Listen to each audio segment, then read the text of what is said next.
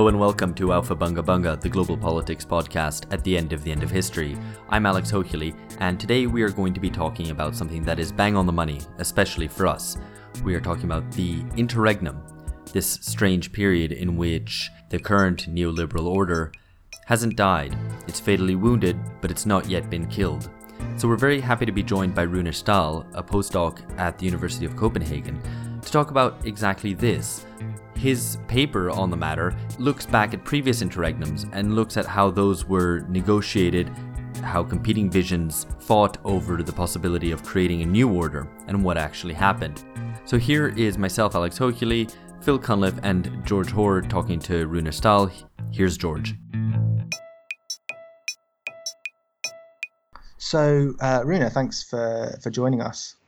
Yeah, so thanks for having me. It's uh, yeah, I've been following you for a while, and you're having some really good, uh, some interesting discussions. I really enjoyed uh, the last one here with uh, uh, with Quinn Slobodian about the about neoliberalism. Now we can talk about the, uh, what's hopefully the, the end of you know, what they call the beginning of the end. Yeah.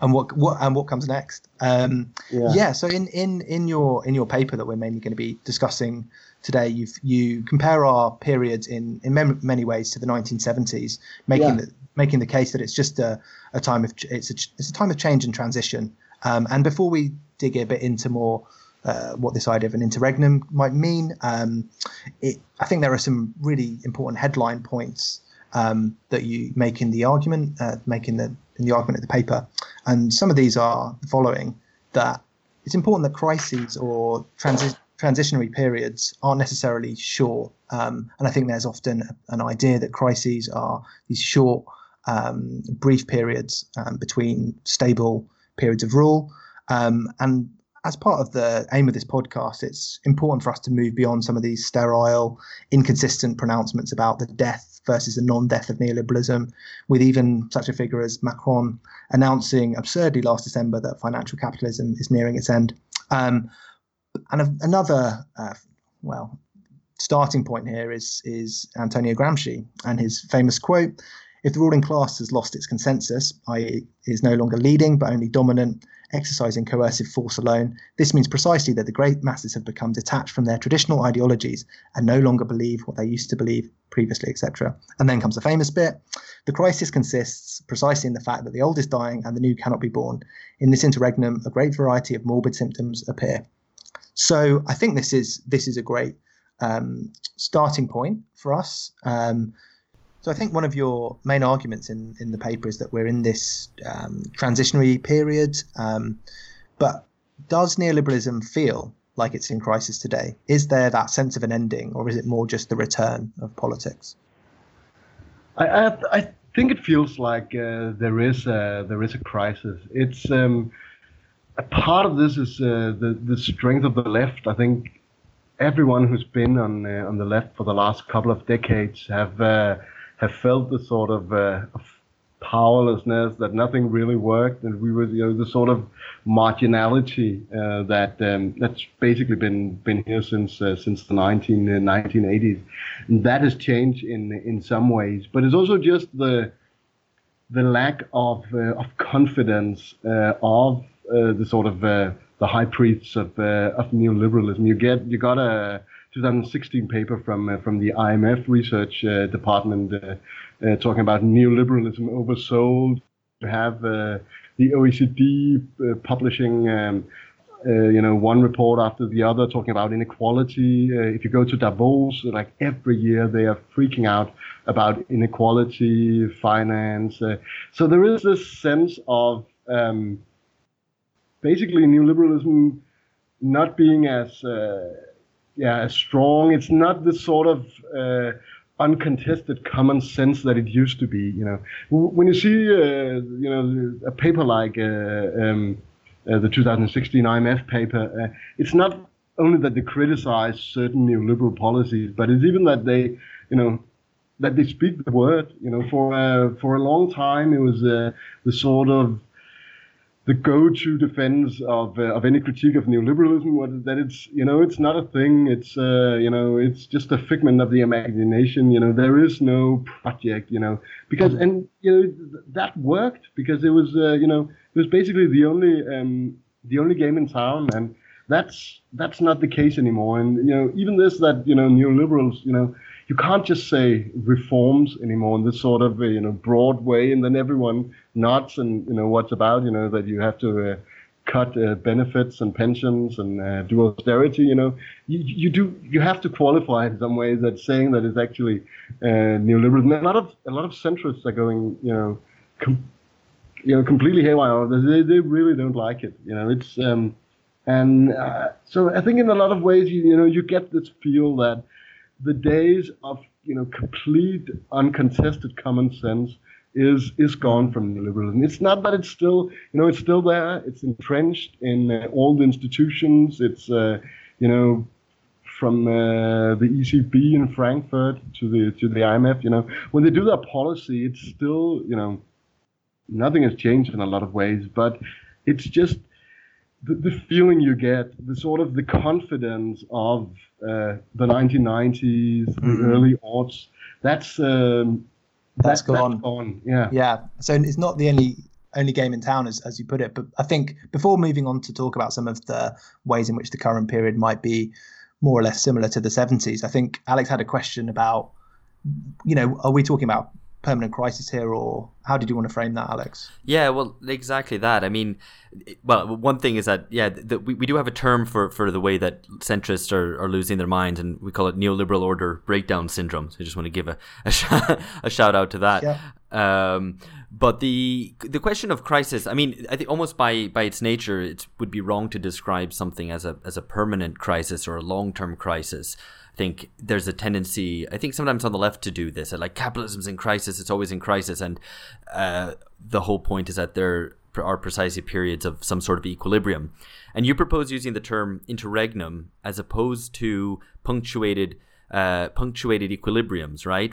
Because uh, those punctuations seem to often be quite long. So I guess is your work is your the the the article that you've written an attempt to try to to to flesh out what how to treat these periods which are the the, the in between periods basically. You know the transitionary periods which often can be quite long. Um, yeah it's some of this is uh, you know this sort of uh, inside baseball uh, of academia where we make a, a stupid theory and then uh, we can uh, you know we write a thousand papers about how it how it maybe not fits the the reality but uh, i think it's in a lot of ways uh, a lot of the good um, good work on um, you know impact of crisis and ideological change and it's both within uh, sort of uh, the Marxist tradition and uh, you know broader mainstream institutional theories is basically based on this idea of critical juncture. You know that basically systems are are stable in most times. You know you have it. You can call it hegemony, or you can call it. whatever you want if you're if you're more, more mainstream, but it's still this idea that you know you basically need a crisis to overcome some of the um, natural um, uh, sort of uh, stabilizing uh, features of, of any institutional system. Um, but this also means that you, you, you get this idea that uh, you know development is I, I call it uh, you know the, the, punctuated equilibrium. It's from uh, Stephen Jay Gould who used it to describe how biological development happens. That is also you know you get stability for a long while and then suddenly something changes quickly. Um, and basically, I think that's been the way that we've thought about this uh, uh, within uh, sort of political economy um, uh, scholarship, and the way that I thought about it. You know that you know you have stability, and then you get a crisis, and you know then you had the, you know, the post-war uh, post-war order in the 40s, the 50s, the mm-hmm. 60s. Then you had a crisis, and then you got neoliberalism, and now we had a crisis. And mm-hmm in some ways, that was um, that was also how um, how I started this work. Started looking at sort of comparatively to to the 70s. That was um, you know this uh, this uh, paper was originally part of my PhD I was doing. and you know, I started that a couple of years after the crisis, and I was basically just um, waiting for time to go by so I could do a sort of a comparative study of, you know, uh, basically how things happened in uh, in the 70s and how nothing happened after the 2008 crisis. Mm. This was around uh, the time where uh, Colin Crouch had just come out with his uh, his book, The Strange Non-Death of uh, of Neoliberalism, and everyone was sort of there was right after the the 08 crisis, I guess there was this sort of expectation that we'd see a paradigm shift, that we'd you know neoliberalism was dead, and once you know in 2009 and 10 everyone found out that this wasn't the case, then you know everyone was trying to explain this sort of this anomaly, basically this surprise that you know we've been used to a, a deep crisis of capitalism, meaning a change in uh, ideology and superstructure. Uh, you know, this happened in the 1930s, this happened in the 1970s with the rise of neoliberalism. So you know, basically nothing changing after the 08 crisis was something that had to be explained. You know, that's why it was, yeah. this strange non-death. And I was so, looking at the 70s and saying, you know, okay, what's different? You know, back then we had change, and now there's nothing. But then I started to, you know, it, it took a while. Uh, and when you go back to uh, uh, if you put yourself in the shoes of someone uh, standing in, in 1979, which today we see as a sort of uh, the year zero of, of, of neoliberalism. I think probably you know you you couldn't see it at the point, or at least very very few people could um, uh, could see it. At that point, you also mm. had uh, like very very strong left movements, and you know so, even going yeah. Yeah, no, I mean, just maybe to dig a, a bit more into this um, comparison between the 70s um, and today, and I think in that way to illuminate some of some of the characteristics of, of uh, today's period. Phil, I think you had a, uh, as as our very own political throwback, you had some questions about the seventies. so funny. Uh... How am I a political throwback? I don't get it. Anyway, that that'll be a bonus um... feature. We can come back to that. the, the, the, explainer. You you write box explainer of the. Um, well, it was just it was to it was I suppose to push you further along along the path of the thinking about what the similarities and differences are with the 1970s. Because on the one hand, like you say, there is um, there are obvious differences. Um, at the same time, um, the 70s does seem like a good point of comparison. Um, so I wondered if you could maybe tot up a few of the differences and a few of the similarities for us, kind of um, in both in both columns, so we get a, some sense of uh, an overall kind of perspective.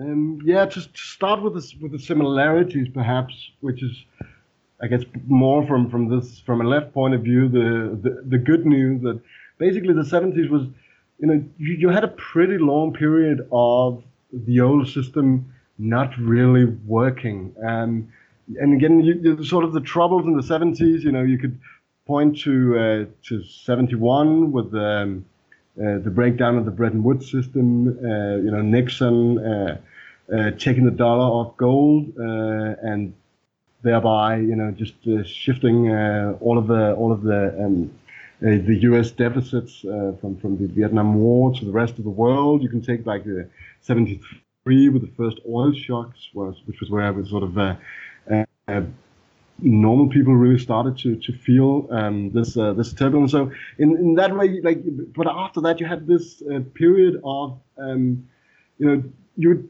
I don't think you could you, you would say that it was, uh, you know, you know, today we see it. Okay, this was like the start of neoliberalism, but at the point, you know, most of the the dominant politicians were still thinking in a sort of a, in a Keynesian way. Um, you know, they were trying to do the same stuff that had worked very well in in the 50s and the 60s. In some ways, like a lot of um, sort of the period of, of, of, peak Keynesianism in a lot of ways were the 19 the 1970s. Uh, you had ways of trying to you know combine. That would, but that would fit then um, what you were just saying about the strange non-death of neoliberalism, right? So if you if the yeah. 1970s would have seemed at the time like the strange non-death of Keynesianism, then yeah. that would be a that would be something similar. They keep on reapplying the same old medicine, even though it no longer fits the, the disease. Yeah, yeah, and it's uh, and in some ways like the, you know it's the same medicine, but it no longer works. It's like it's it's not doing its uh, it's not doing its job. Um, so so in that way, and then you get uh, you know the sort of uh, the weakening of um, uh, you know, the ideological, um, material weakening of this sort of the old consensus, the old center, of course, gives room for uh, for alternatives, for uh, you know the crazies uh, to the left and right.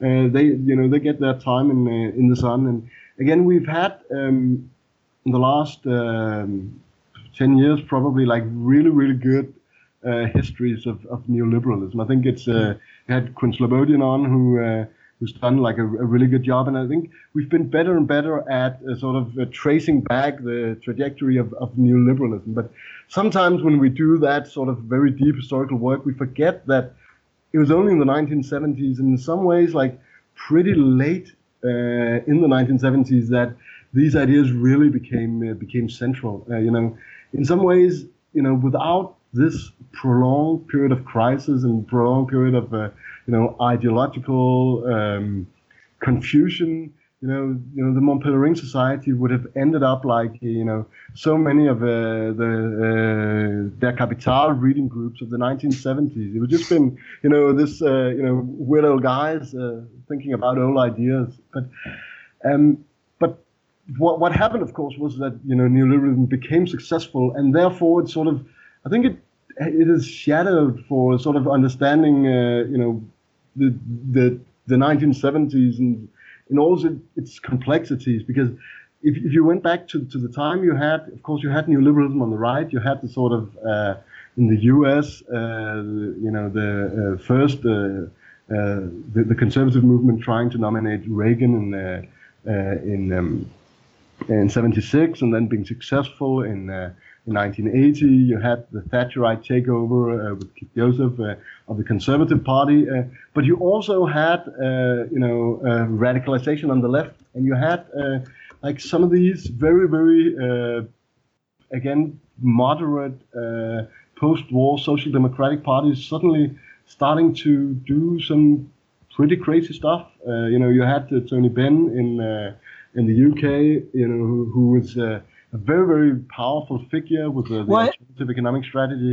You had like Mitterrand in France. Uh, you know, if, if, you look at the, for instance, uh, you know the um, the political program of of Mitterrand uh, in um, in '81 that he got elected on. That's like n- no left party today has anything vaguely similar. Like, but, even, it's a, you know, but it's an interesting comparison because, of course, he's the one also that transitions to um, neoliberalism in France effectively when he locks yeah. he locks France into um, into the European exchange rate mechanism. Um, I mean, I suppose I, to flip it though, because um, I take you know I take everything you're saying um, yeah. about, and I suppose I'd push you I'd push the point further because um, it wouldn't appear, like you say, it wouldn't have appeared obvious at the time that neoliberalism would be the uh, thing that would emerge successfully. So the real i guess the real the real game or the real um, the nub of it then is to see if if it's possible to identify the factors or the trends that are at work at moment. It might it probably it's probably too difficult to say which one would emerge successful but we should at least be able to we should at least be able to identify which are those um, forces and groups that are shaping the current interregnum right?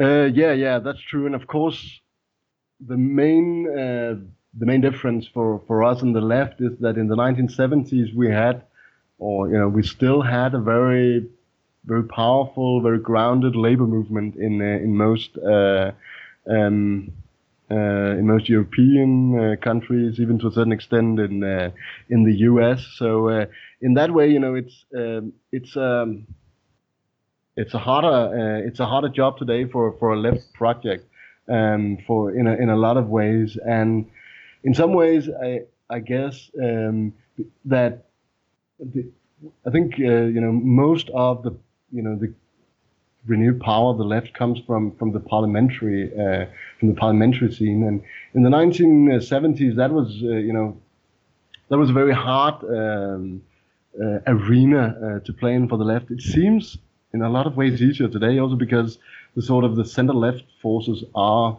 just very very weak. But at the same time, uh, you know, having electoral success is uh, you know only part of uh, part of a successful uh, political uh, political strategy. Uh, you know, mm. there's uh, once it comes to uh, to actually to actually govern, you know, you need a you know you need you need a, a social base, you need a you need a backing in um, you know in something else than just um, um, yeah, just parliament. Otherwise, right. you know, yeah.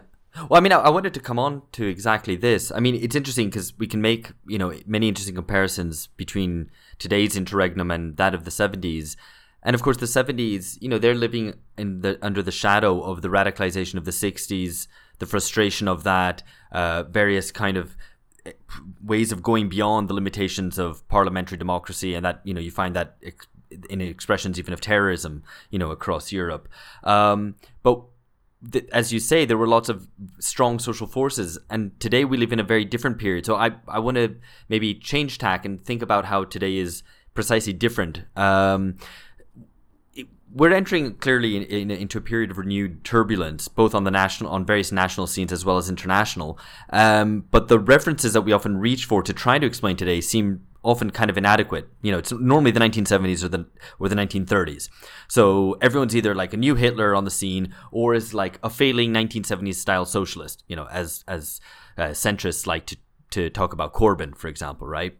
Um, so it might be interesting if we try to spell out what precisely is different about the post 2008 interregnum in contrast to the 70s because I so let, yeah, me, let me just to say one more thing is that yeah, yeah. that so although you have these you have this kind of let's say a, a cyclical interpretation where you have uh, periods of, of hegemony of you know where you have a, a more a, a, certain form of equilibrium which then gets challenged you have an interregnum period and then you have an, an establishment of a, of a new order um, but there's also across this period since the end of the Second World War a kind of a secular decline at that same at that same time, right? And it's a secular decline in both in kind of political terms, in terms of uh, parties becoming weaker, social forces becoming less organized, as well as in economic terms, profit rates uh, continually declining, and so on. So that seems to so as well as the cyclical thing that you described, there's also a secular decline at the same time, isn't there?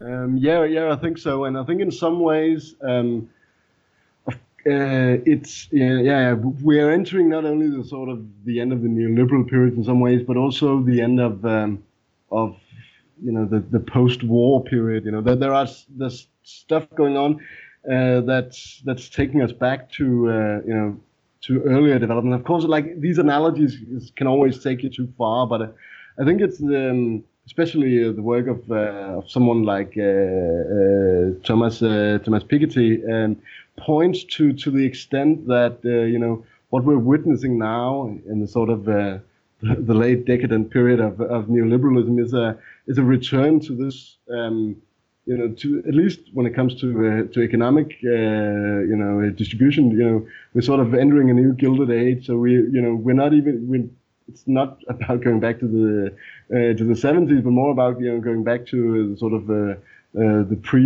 uh, pre First World War uh, period. Um, yeah. Well, I mean, um, a f- friend of the podcast, Anton Jaeger, made a point in our discussion about the European elections that the that you know the main central left and central right parties of social democracy and and Christian democracy uh, polling under 50% in many different countries and at the European elections was really the definitive end of the of the post-war period. Um, it was already probably announced uh, a long time ago, but that really right now seems particularly a definitive point of, of ending of that, that post-war period. Yeah, I think that's um, I think that's true. There's also a sort of um, uh, again, um, if we're looking at these sort of long cycles, there's been uh, ever since uh, basically uh, the um, yeah the end of, uh, of World War II. There's been a you know steady growth in uh, global integration. again, part of this was sort of a rebuilding of the earlier um, of the earlier period, it was you know it took quite many decades. It was only in the um, in the 1970s, 80s that we got up to the same sort of you know, global trade as percentage of global GDP uh, as, as you had had before before the First World War. But we also see, you know, but you know, it kept on growing. You know, we had the, you know, like the the era of high globalization with the, you know, deeper financial integration that we've ever ever had uh, before, and it also seems that that sort of um, that is uh, that's ending in a certain uh, that's a certain way, or at least it's uh, it's slowing down. So we no longer have this, uh, you know, continual secular growth of um, um, of global integration, both on sort of uh, in the real economy of, of commodities being uh, shipped all around the world, and in in finance, where you know again it's not you know finance is still uh, very very important and uh, glo- global financial um, flows are um, you know you know they're, they're playing a, a, huge role uh, especially in siphoning off uh, you know large part of the world's uh, profits for, to to tax havens. But it's still like we're starting to see the fragility of these you know these flows. We're starting to just you know see that it's you know the sort of uh, the confidence it takes to uh, you know take all of your money and invest them in a, a you know a very illiquid uh, factory on the other side of the mm. world. You know you know you need uh, you need a very very high degree of stability, and that needs yeah. to be ensured not only by uh, sort of uh, financial institutions, you know the IMF, the WTO, whatever, but also of course of, of you know a U.S. Uh, imperial might, military might, uh, you know, guaranteeing these sort of uh, these sort of investments. And yeah.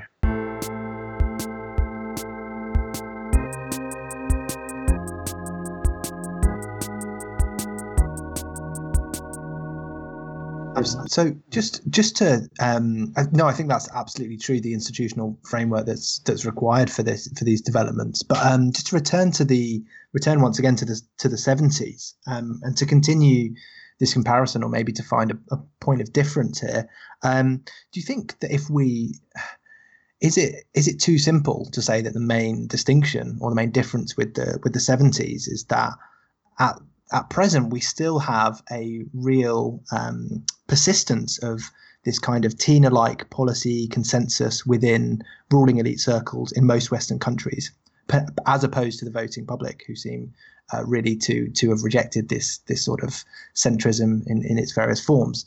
Um, whereas in the 70s, um, there was in fact quite a lot of strategic disagreement across and within business, civil service, and political personnel at the, at the very top. Do you think this is the is it too simple to say this is the main the main difference between the 70s and today? It's in the nature of the consensus in the ruling block, or no, no. I I actually think there is uh, um, a large degree of uh, of uncertainty and confusion today as well. Um, I think as um, I think when uh, you know all the millionaires go to Davos and fuss about uh, inequality uh, and uh, you know how the how we need to change the world, uh, of course, you know, they're they're cynical and hypocritical and all of these things, but I think they're also, uh, you know, genuinely worried. Um, and I think there is, but the point is just that it's, you know, it's not so easy to, you know, it's uh, we often have a, a tendency uh, on the left to uh, to think about, uh,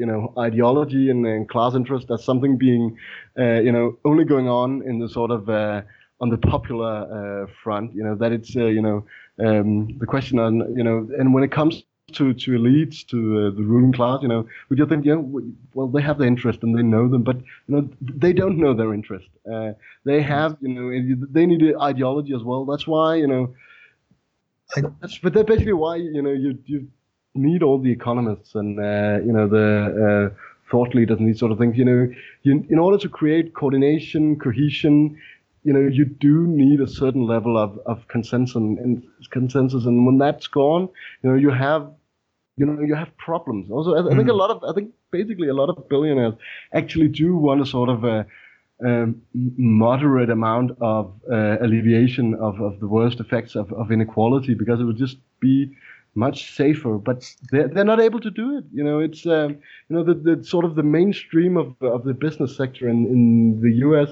You know, they can't control these sort of uh, out of control oligarchs like the Kochs and uh, mm. uh, Sheldon Adelson and um, who else is uh, is running this? It's you know it's the the the sort of the mechanisms of, of coordination is um, is breaking yeah. down. I think mm. there's been there's a great book I can't remember his name Miss Roach or something. The fracturing of the American elite, which is a you know um, economic sociologist who looked at these sort of these networks of interlocking directorates of you know big uh, uh, big companies, big banks having uh, you know people sitting in each other's boards, uh, and this sort of network was used to be you know quite tight knit. Uh, you had sort of an an organization of uh, you know the commanding heights of of the American economy there, but gradually it, it broke down during the 90s, the 2000s, because basically you know in you know in the the period of uh, you know early neoliberalism, uh, you had to to organize collectively uh, in order. to Actually, this oh, uh, just in, interesting to, to, to touch on that point, and I think Alex has a question on on the party form, um, as as he would put it. Just just before just before passing over to him, I just just to be quite. Um, schematic about it, and I guess particularly for listeners who haven't read the paper, there's a, a, really interesting framing that you do. Some of the some of the differences between the the stabler periods um, and the interregnum. So, yeah. um, and just to you know, just to, to to frame this discussion about about political parties. Mm-hmm. So you say in a in a hegemonic equilibrium, that's yeah. you know a, a five dollar uh, phrase for it. But in, in a stable period, you have yeah. um, social forces in a stable block. You have consensus in ideas. Institutions yeah. are stable. Um, political struggle is is about left versus right within a consensus, and political parties seem to be unimportant or, or um, tied up within this consensus. But the inter, in the interregnum, social forces are in a period of realignment. Ideas are in dissensus or disagreement. Institutions are unstable. Um, there are several competing hegemonic um, projects, and then one particularly interesting point that you um, the advances is this idea that political struggle might be within blocks rather than um, across them within a consensus, and so therefore part, political parties might become more important as a sites of ideological struggle. Um, and this is presented in a in a very neat table um, for, for readers who like that sort of thing, such as as me. But just to um, pass it over to Alex, though, I think he wanted to put this this point about the party form um, in a more concise way. Yeah. Actually, um, it wasn't so much about the party form, which I do want to come on to, but I think that might end up something which is uh, which which is subsequent to, to what I wanted to ask about. Because the question of elite consensus seems a little bit almost paradoxical. Because on the one hand, there seems to be an extraordinary amount of elite cohesion because everyone signed up to there is no alternative and uh, the the fundamentals of the economy aren't really under question. Um, at the same time, the ruling classes seem extraordinarily fractious, and you can see in terms of like the government shutdown in the U.S. Um, and the, this this apparent notion that there's increasing partisanship, increasing bickering, even amongst you know different fractions of the elite, and so you know how do we how do we unpick that? What what what side do we come down on? Are they more uh, is are elites today more cohesive or less cohesive than in the past or, or in or in past interregnums? Um, the way I kind of my provisional answer, and I, I want to hear your thoughts on this, Rune, is precise is that the the degree of dissension amongst the elite within the elite takes place more on a cultural level than on a political level. And you can see this as if you see the Democrats and the Republicans in the US, for example, as the two wings of the American ruling class, the divisions there are fundamentally cultural ones. Um, about how to about personal behavior, about how to live your lives, about tastes and attitudes and behavior, um, and to a certain degree, then on certain key, maybe more political questions, but which get interpreted in in, in cultural forms. You know, so what is your attitude, for example, to borders and migration? But in serious, um, in terms of political organization, there seems to be very little uh, dissensus there. So to, to, to summarize, to put to put it briefly, I guess is the is uh, the lack of elite cohesion primarily expressed in cultural forms rather than in political ways. I, I think the the, cultural uh, sort of animosities are um, are definitely uh, are definitely important. Um, I'm more of a sort of a political economy guy myself, so uh, I'm you know I have probably less to say, but it's definitely it's it's there. You can see like also the way that uh, Britain is tearing itself apart uh, in both the, the left and the right uh, over Brexit. It's best, you know it's very very hard to fit that into a sort of a, uh, uh, any sort of economic interest uh, debate. Um, Uh, so, so that's definitely, and especially, you know, also in the in the 19 uh, 1970s, you can't understand the rise of neoliberalism in, in the U.S. context, uh, especially um, without understanding the backlash against the civil rights movement, which again was a sort of a, again largely cultural um, uh, cultural event. So, so uh, I think you're right there that that, that definitely um, that definitely plays uh, plays a role, and I think a lot of the sort of um, again, when I think I start to see, you know, differences also on the sort of economic uh, side of it, it's because you know some of this cultural stuff also has economic consequences. You know, what you feel about uh, sort of uh, immigration and uh, openness has, uh, you know, uh, also has pretty large economic consequences. The sort of, you know, the movement of, of people and you know around the around the world, around Europe, um, which has you know played a large role in sort of uh, um, the right-wing cultural uh, backlash of of the last couple of a couple of years. You know that's of course very very closely tied to to the, the project of of neoliberal globalization, and you know you can you can see that uh, you know that again whether or not this is uh, you know part of a, of a planned uh, project or not, uh, you know, if Trump is actually successful in uh, you know stopping uh, the flow of uh, um, of commodities of goods from from from China, and you know this will have huge consequences for you know the the whole build-up of, of value chains and the whole mm. structure of, of the American um, you know, economy. Uh, so you know, we will have uh, you know, there is spillover also between these um, these um, these areas. But but I think you definitely you're right. You, you know, uh, you know, the lead, uh, the right is deeply deeply divided by these these cultural questions. The problem here, of course, being that this is the case for the left as well. Uh, you know, the sort of the bind that uh, that the Labour Party in the UK is in. You know that basically mm. it's uh, it's split down the middle on on the issue of, of, of Brexit. Uh, it's, it's very um, it's very hard because I think it's also like I think it's hard for the left to win on any of these um, these cultural um, cultural war um, questions. You know whether so or not they are. Yeah this this this sets up really nicely the question that I'd I passed over to Alex, or, or, the maybe I just should have passed over to myself to ask this question, which is about about that's good sharing, right? Um, to yeah, which is about about political parties and this this this idea that they become relatively more important in an interregnum. They become sides of ideological struggle. Certainly seems to be true in in the UK, um, at least. Um, but this runs counter, or, or, actually, this is the question: Does this run counter um, to the analysis given by Peter Mair um, and many others on on the left about the hollowing out of, of the party form, or is it precisely that we're seeing this situation where um, you would expect parties to become more important and sites of ideolo- ideological struggle, but in fact they've been, uh, in many cases, hollowed out. So you see this being filled up with all of the cultural um, dissensus that you just previously were talking about?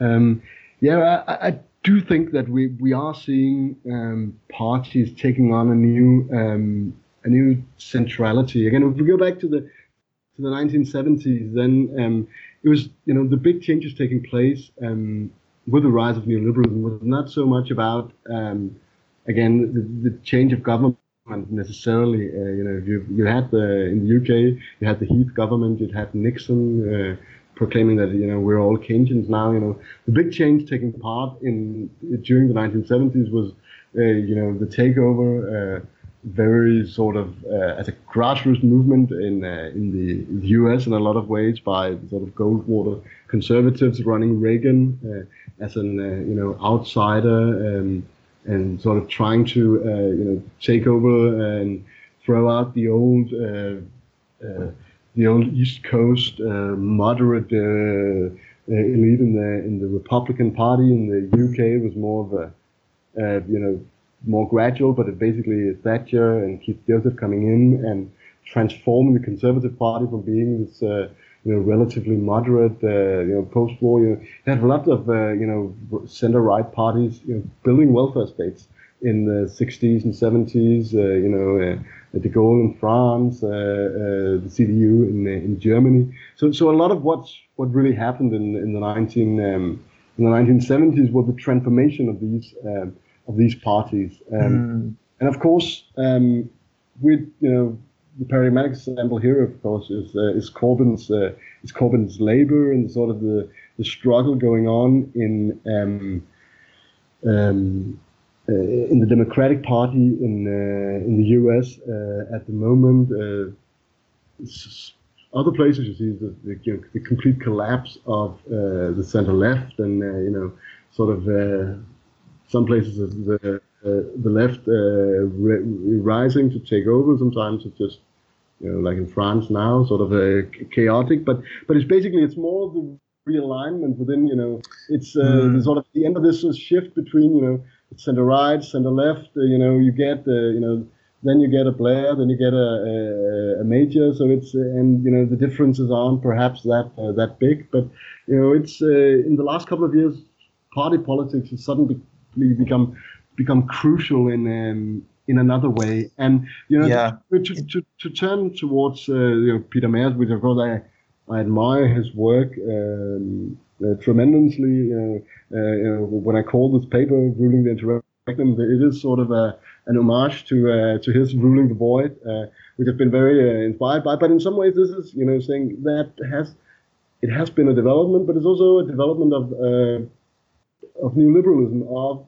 you know basically a feeling by a lot of people of you know it doesn't really matter who you uh, who you vote for, nothing really changes, and the mm. sort of zooming out of politics. But we are seeing, at least among the young cohorts, um, sort of uh, plugging into politics again. Yeah. Of course, it's it has a different form than it used to in uh, you know in the post-war period where you had like real mass parties, but and and you know, it's we have like video games and uh, uh, TV and whatever what's going on now. Uh, so you know, there's you know, things aren't as boring uh, as they were in the 1950s, where you, you know you join the youth uh, wing of an uh, of a political organization just to go to a party. so there's like sociological stuff going on, but on a political that's, level, no, but that's now, now that's the different party form. Now everyone listens. now everyone listens to podcasts. Yeah, so, true. Which the, is the, the highest form of politics. Yeah, the, the, the, the, podcast form is is important in, in contemporary politics, um, and undoubtedly the I think Alex though had a question about about what comes next. Are we monsters before, of the interregnum? Just before that, though, I wanted to. Um, so if you could if you could tell us, Rune, then what what you would identify as the key, if you could just list the key um, agents or the key kind of forces at work that we would need to keep an eye on and which we could ex- reasonably expect that one of them will emerge as the dominant tendency of the next 30 years? Oh, that's a big question. Uh, and uh, uh, yeah, it's uh, it's the prediction game here is uh, is hard. Also, like if five years ago, anyone had told me that uh, the UK well, would not, be not like to, not to predict not to predict who will win, only to no. identify who's contending. Yeah, but but even that, uh, you know, uh, I, I, think a large part of what's happening now is basically sort of uh, it's more, I think, a loss of uh, lot of cohesion, a lot of strength from uh, the political establishment, and less the case of the left suddenly being uh, very strong again. Uh, you know, the, the Corbyn um, story is, I, I, think, indicative here. You know, it's um, no one, least of all, like uh, people on the British left. I, you know, I lived in London in. Uh, uh, 2011 to 12 and again a bit later and you know i hadn't you know i went to you know lots of uh, left uh, you know, talks, and uh, I was even a bit involved in Left Unity at that point. And you know, everyone had just written off uh, Labour, everyone had written off uh, the Labour left, and you know, suddenly, uh, you know, uh, you know, it's just the sort of the rot uh, meant inside of the Labour Party meant that it was just like it collapsed completely. but but but and you know the same with the U.S. No one could have predicted again, just uh, five years ago, that we'd have a, a, democratic socialist running there would probably, you know, tip the Anglo countries to being, uh, you know, the last place where we where, where we'd have, um, you know, a, a potentially uh, victorious hegemonic uh, uh, left left formation. And on the other hand, you know, a place like France, I would have, you know, I would have thought that, you know, with the amount of uh, you know, turbulence with uh, the sort of, uh, you know, you've had the sort of, uh, uh, you know, a lots of like false starts, and you know, we thought with Mélenchon last time he had a shot. So, you know, that, that nothing had happened in France, for instance, has surprised me quite a lot in this left resurgence so far. So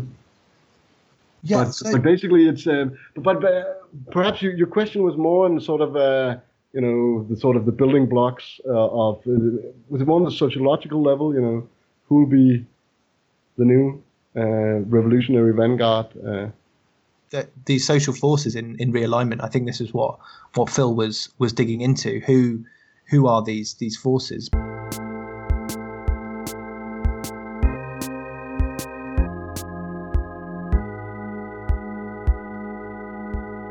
But I mean, maybe to move Yeah, but, but but I think I think and I think it's definitely it's a hard question, and you know I'm basically more of a you know again an elite uh, elite guy. I can tell you why they're fucking up and don't know what they're doing, uh, whereas uh, you know it's it you know the, the sort of the more you know the social movement dynamic that we have now is you know it's it's it's a lot more you know it's fluid. It, mm. seems to move faster than it used well, to. J- j- um, so, just, just, as an aside, just, just sorry, I just wanted to make a, a, a, quick aside, which because you made the, the comparison between the Anglo countries, which seem to have this uh, a certain political energy on the left, uh, and then yeah. you know comparing it to France, and it's actually funny because in France you actually do have a social movement in the form of the Gilets jaunes, uh, yeah, which yeah. finds no political expression, and then in the Anglo countries you have a political movement which doesn't really have too much of a social base.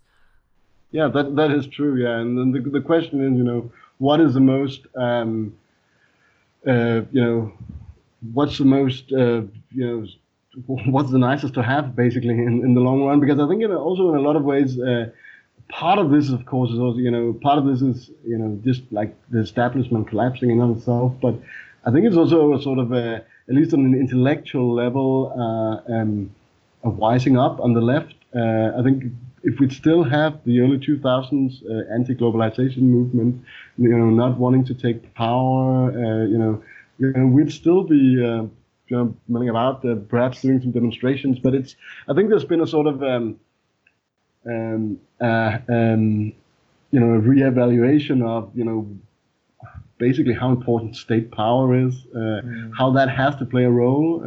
in, in some ways, this has, you know, basically been sort of a real time you know, as in um, real-time learning experience as in Spain, where sort of uh, uh, Podemos uh, grew out of the M15 movement. Of course, like Podemos, uh, you know, is uh, perhaps not as strong as they were a couple of years ago, but they're still, you know, you managed to shake up the system uh, by entering electoral politics. Um, mm. So, I, I, I, so you mentioned previously elites fucking up and, and yeah. the establishment collapsing in on itself. Um, to return, I guess, just briefly to this this Gramsci quote that we that we started mm. with. What are these? Um, what are these morbid symptoms? Where do you see these? Uh, these this great variety of, of morbid symptoms as occurring in um, in in 2019? Yeah, I think it, it, it on a lot of the sort of uh, the ideological ones. You know, the sort of this feeling of, of panic, lack of uh, yeah, cohesion, lack of um, uh, this sort of easy confidence uh, of uh, you know early 90s uh, neoliberals. But I think there's also, uh, if we look at the sort of the more the more material level, that you know we've been um, basically running um, again the, the austerity um, wave of the 2000 was sort of in some ways neoliberalism on speed. Uh, you know, it was uh, you know uh, drastic reductions in um, um, in welfare in a lot of countries. Where, you know, this flexibilization of the labor market, meaning you know. Uh, making it easier to uh, to hire and fire, all of these things, and uh, you know it's but it's just you know it it hasn't had the effect we're running these uh, this uh, unorthodox monetary policy where we're running uh, basically um, uh, an interest rate of zero, uh, even pumping out uh, money directly into the financial system. And even when you're you're doing all of this, and we're probably at, the peak of uh, um, uh, of a of a boom right now, you know, just before. Uh, just before another sort of uh, of crash, and still, you know, you can barely manage to squeeze out two percent growth mm-hmm. in most developed economies. So it's like you know, it's like you have a you know the engine is running you have the you know your foot on the speeder uh, all the way down and you're still only going uh, 20 miles an hour it's uh, you know it is you know it's basically you know trying to do the same things but they just don't work as well as they used to again the same with the you know um, the, the, sort of Keynesian demand management of uh, of the 19 uh, on the 1970s you try to you know, stabilize the economy and do this sort of uh, relatively inclusive uh, growth, the non-inflationary growth that you've done in the 50s and 60s, and you're just unable to do it. And of course, mm. all of this tells us, you know, that it's, you know, capitalism is an unstable system, and sometimes, you, you know, with, you know, so, either brains or luck, it just, you know, you you get a certain alignment of forces where, you know, certain instruments works for a while, but Mm. So so yeah. then there's a in, in this situation there's a search for for, for new ideas and and for uh, competing visions. Um, but I think Alex, you had a you had a point yeah. about the the na- what if what these uh, competing visions seem to to offer us. Yeah, I mean it's it, I, I I was it was quite stark because when you put it in a table as you do in your article, uh, it does stand out quite starkly. I mean, so you, you do a table of, of, kind of the 1970s interregnum, where as well as uh, the neoliberal, ri- the rising neoliberal challengers, and the kind of continuity Keynesianism, you also have a more radical left approach, which you know is in the form of, of Mitterrand or, or the, the like Labour's 1983 manifesto, which gets defeated, and so you, you know you you have a similar sort of uh, format for today's situation where you have austerity and neoliberalism, which is again kind of continuing to do the same thing with with decreasing returns as you've just described. And then you have an economic nationalism, which is challenging that, and then you have a, a, a left populism. But I mean, reading it, it struck me like how limited these visions actually are, uh, how little of a of a real alternative they seem to be. Because the economic nationalism, I mean, if you beyond uh, the question of trade and then of migration, the differences seem to be more in the rhetorical or discursive level uh, that they say things that you're not meant to say but in in material terms in many ways that what they propose is a continuity of of neoliberalism. It's putting neoliberalism into a more you know nationalist jacket but uh, but in, in fundamental terms it doesn't change very much and you can look at different examples you know Orban in, in, in Hungary for that matter or uh, Erdogan in Turkey and it doesn't seem to be any great divergence um, from past and, forms of rule and I would just add to that though as well, like Syriza in Greece, right? Well, um, right. I mean, that's been the lesson is that the the party that destroyed PASOK and that was, you know, Pasokification was what everyone was talking about on the left, or Aaron Bastani was anyway, um, a couple of years back. Uh, the result has been it was Syriza that wielded neoliberal austerity in um, in Greece. So it's not just um, it's pictures aren't just on the left. So let me just just to finish the, the point that I was making. I mean, are are do we not have as like the the interregnum that we have now? I mean, and the competing visions which rush in seem to be more again still on a cultural or ideological level than a material one so far. Uh, I, w- I would say in a lot of ways yes, um, but I think there's also um, I think there are potential economic um, consequences, and again, for me, it's also it's a matter of you know, it you know, neoliberalism just isn't working. You know, something needs to uh, something needs to arise, of course, uh, and you know, it might be me being too uh, you know rational here, saying you know, you know, someone needs to come up with a solution, and that might not be what people are looking for uh, at um, at the moment, uh, but. I, I, I think there are, um, at least when it comes to um, uh, to left to to the left, I think we are actually seeing signs of more you know transformative um, visions. At least I think the the main part here is the reemergence of, of the issue of, of ownership. Um, of course, with um, uh, uh, uh, with the, the, the new models of ownership proposal from from Labour 2017 and Bernie Sanders in the U.S. also starting to talk about it um, in, um, in Denmark, where I where I said there's also it's also sort of re-emerged after a complete mm. um, hiatus. And of course, I think that is, you know that points us to uh, you know again where the 1970s started to become uh, you know radical, you know, and you know, especially here in uh, here in Scandinavia, we had the sort of the peak uh, of um, uh, uh Scandinavian social democracy was the sort of the campaign in the 1970s, both in, in Denmark and Sweden, for for wage earner funds, and this was basically, you know, you had like these very very moderate social democratic parties who all, you know very very pro U.S. Uh, uh, you know campaign for joining NATO, and uh, you know suddenly they were you know by the grassroots being you know, they had to you know at least campaign for policies to to take over the means of. Mm. Production and you know, but the, the issue of ownership has been completely um, uh, you know, kept out of uh, of the agenda uh, ever since. And I think the the emergence there can be um, I think can be quite powerful also because the right just, you know, they haven't got a, a, a clear uh, line on this issue. You know, all their guns are uh, basically uh, trailed on uh, the government and taxes.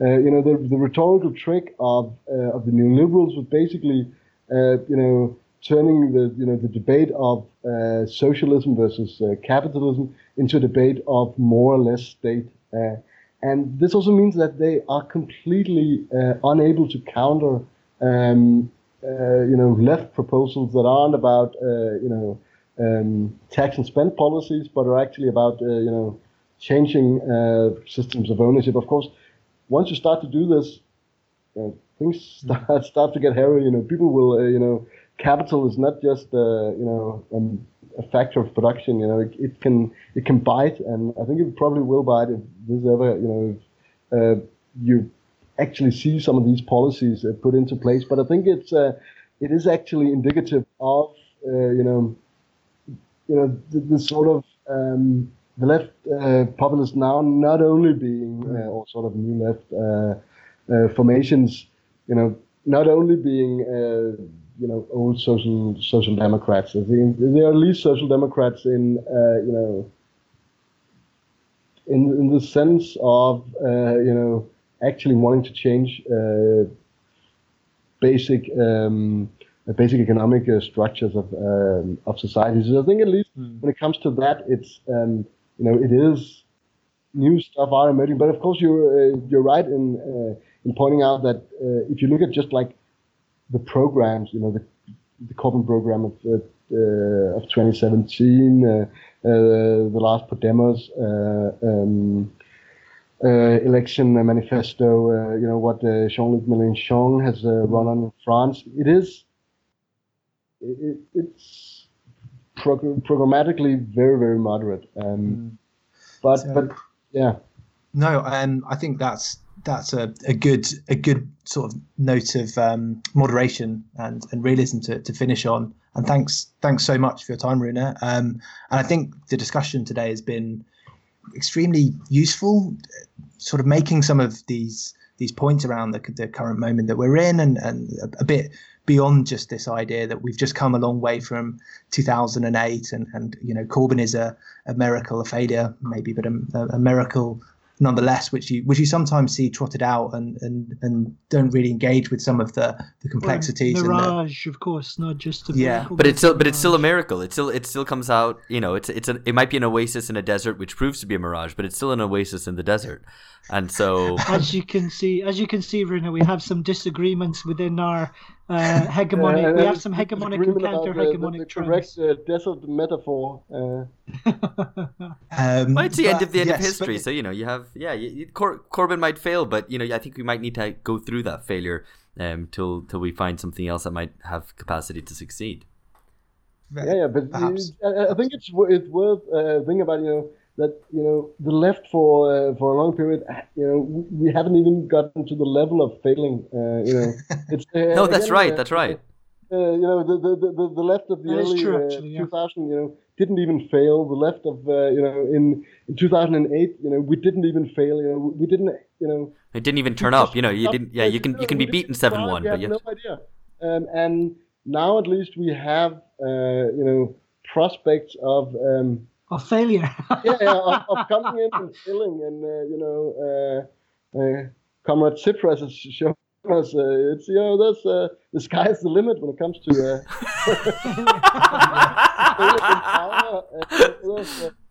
This yeah. A, no, this no, is that's, a great note to finish on. Yeah, what a, what a note to finish on. We now have prospects um, for failure. So thank you uh, so much, Rune, for, for coming on. Thank you. Cheers.